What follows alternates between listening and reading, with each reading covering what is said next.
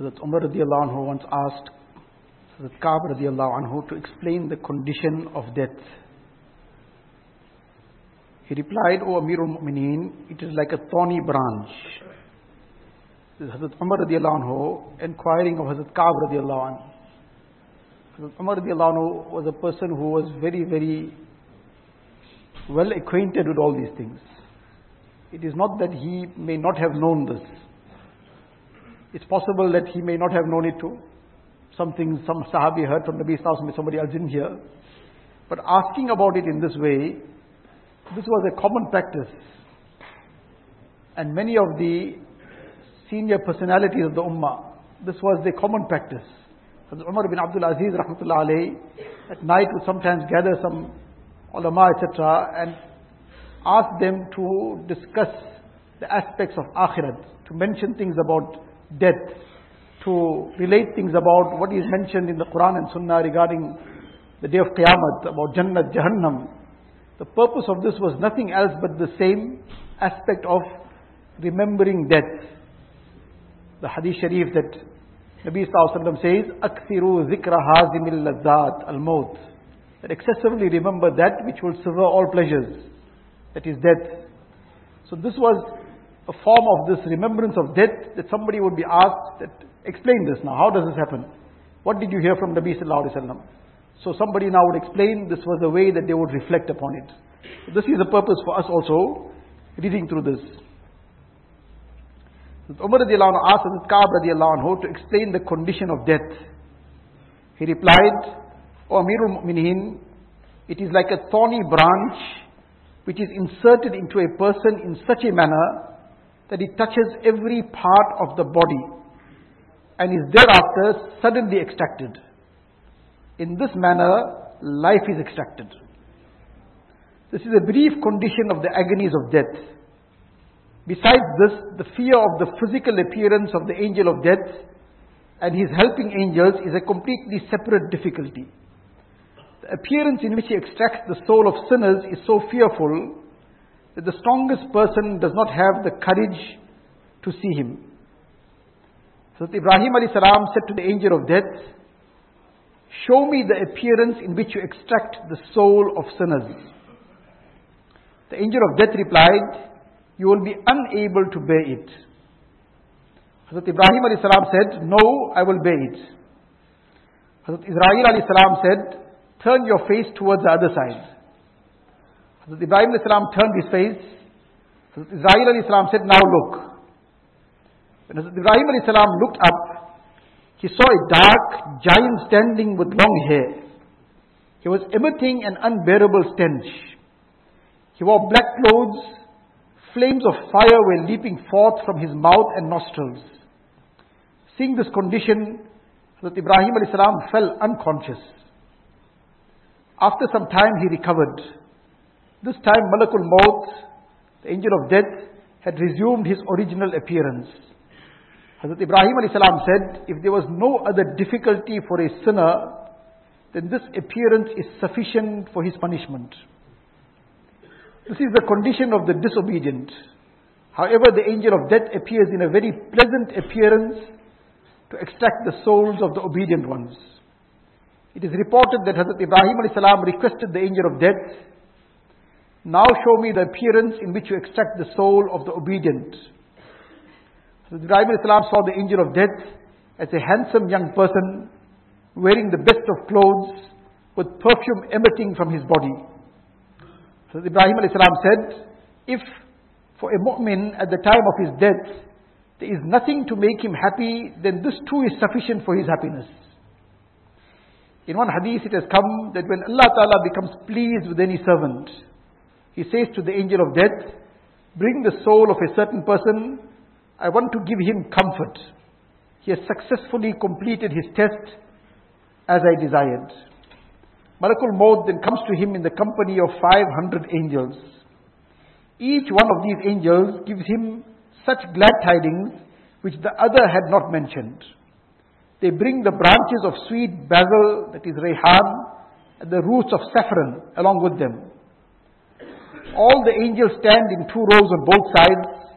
When Iblis sees the scene, he holds his head and begins to wail and cry. His attendants rushing towards him ask, O master, what has happened? He replies, O wretched ones, do you not see what is happening? Where have you failed? They replied, they reply, our leader, we tried, but he protected himself from sins.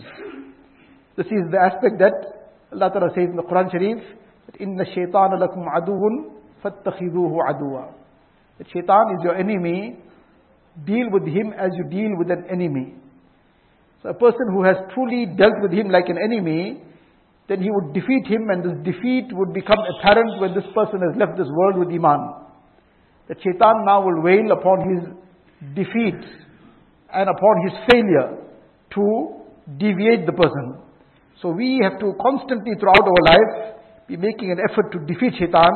Inshallah with the fazl of Allah Ta'ala, when time comes to leave, we'll leave with Iman and shaitan will be crying.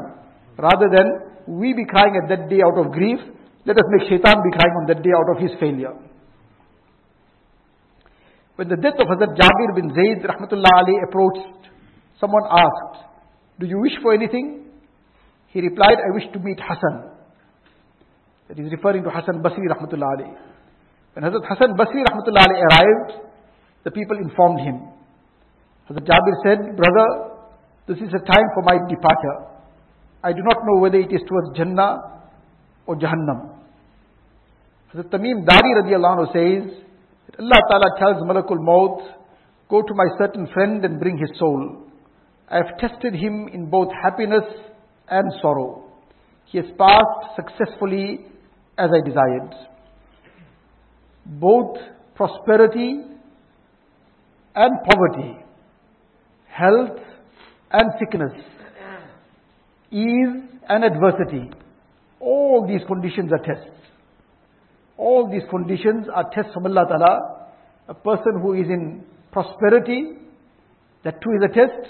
And the person in poverty, that too is a test. And many a times, the test of prosperity is more severe. The test of prosperity, if a person does not pass that test, it's very, very easy. If he's not steadfast in the test, it's very, very easy to slip into complete heedlessness, to slip into every sin and vice. And a person then gets into the further deception that everything is pouring down for me, so why should I bother? Everything is fine. But Allah Ta'ala mentions this in the Quran Sharif, فَلَمَّا نَسُوا مَا ذُكِّرُوا بِهِ When they forgot that which they were reminded about. They were reminded about death. They were reminded about akhirat. Reminded about the warnings of Allah Ta'ala. But they just chose to forget it. So when they forgot all this, فَلَمَّا نَسُوا مَا ذُكِّرُوا بِهِ فَتَحْنَا عَلَيْهِمْ أَبْوَابَ كُلِّ شَيْءٍ What a severe test this is. That a person forgot everything. So Allah Ta'ala says, as a result, as a punishment, as a punishment, we opened out the doors of everything to them. We opened out the doors of everything to them. They thought, well, this is it now. We have nothing to worry about. But, فَلَمَّا فَرِحُوا بِمَا أُوتُوا أَخَذْنَاهُمْ بَغْتَةً فَإِذَا هُمْ مُبْلِسُونَ But when they suddenly started becoming proud and arrogant over what they have, suddenly in the midst of it, Allah Ta'ala says, we took them to task suddenly. أَخَذْنَاهُمْ بَغْتَةً فَإِذَا هُمْ مُبْلِسُونَ And they got left bewildered. That what happened? What suddenly took place? Once, in one neighboring country, while just driving down somewhere, the person who was driving so he's pointing out huge buildings, skyscrapers, and he's saying this was belonging to certain family. This was belonging to certain family. And this was belonging to certain family. We're talking about really very, you know, everything that normally a person wants to build an empire that was all built. And he says overnight, the next morning, Suddenly when the revolution came, and the next morning when people came to all their businesses, their factories, whatever else, they were told, to hand over the keys. And if you want to work here as an employee, you're welcome, otherwise carry on. And they had to hand over those keys and they came back empty handed. And that was it. Allah Ta'ala protect us, Allah Ta'ala save us, Allah Ta'ala keep us in His hifazat and with afiyat, but at the same time, these are things of ibrat. These are things to, for us to take a lesson from, that we can never afford to be complacent, we can never take it for granted that nothing will happen to us, we are immune.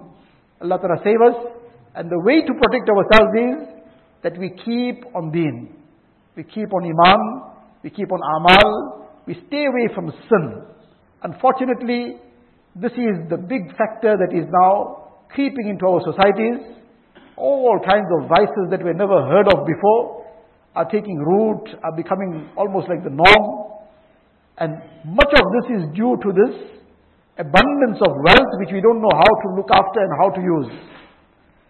On one side, there is great virtue of wealth that has been mentioned. But it has been mentioned, نِعْمَ الْمَالُ الصَّالِحُ لِلرَّجُلِ الصَّالِحِ How wonderful is halal wealth. That's a very big condition in it. How wonderful is halal wealth for a pious person. So if a person has deen in him, he's got taqwa in him, got the consciousness of Allah Ta'ala, he's got akhirat in front of him, and then Allah Ta'ala has blessed him with the wealth of dunya also, inshallah that will become a means of getting even closer to Allah Ta'ala. He will use it in a way that will earn the pleasure of Allah Ta'ala.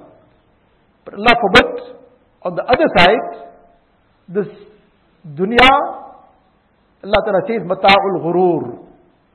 It is the goods of deception. That it deceives a person that you can do as you wish now. And don't worry, you still have a long life. Enjoy yourself.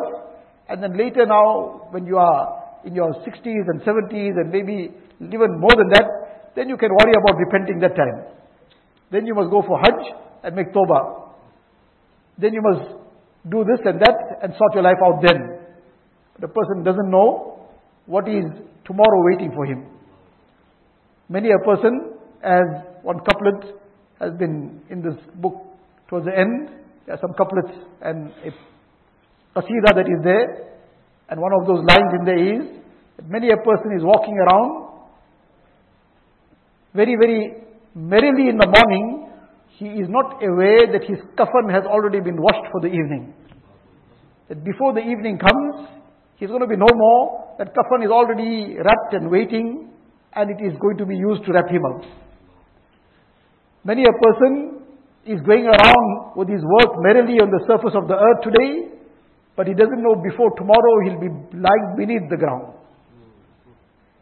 So this is the reality. Allah Ta'ala give us the consciousness of this akhirat. Allah Ta'ala make it a means of us saving ourselves from every haram, every sin, and making an effort to build that iman, build those amal in such a way that when that death suddenly comes, Allah Ta'ala save us from a sudden death, but when that death comes, then we are ready to meet death, and we are of that category for whom that announcement will be made. يا أيتها النفس المطمئنة ارجعي إلى ربك راضية مرضية فادخلي في عبادي وادخلي جنتي will be given the glad tidings of Jannah while they are still breathing the last in this dunya. Allah Ta'ala give us the tawfiq. وآخر دعوانا الحمد لله. سبحان الله بحمده سبحان الله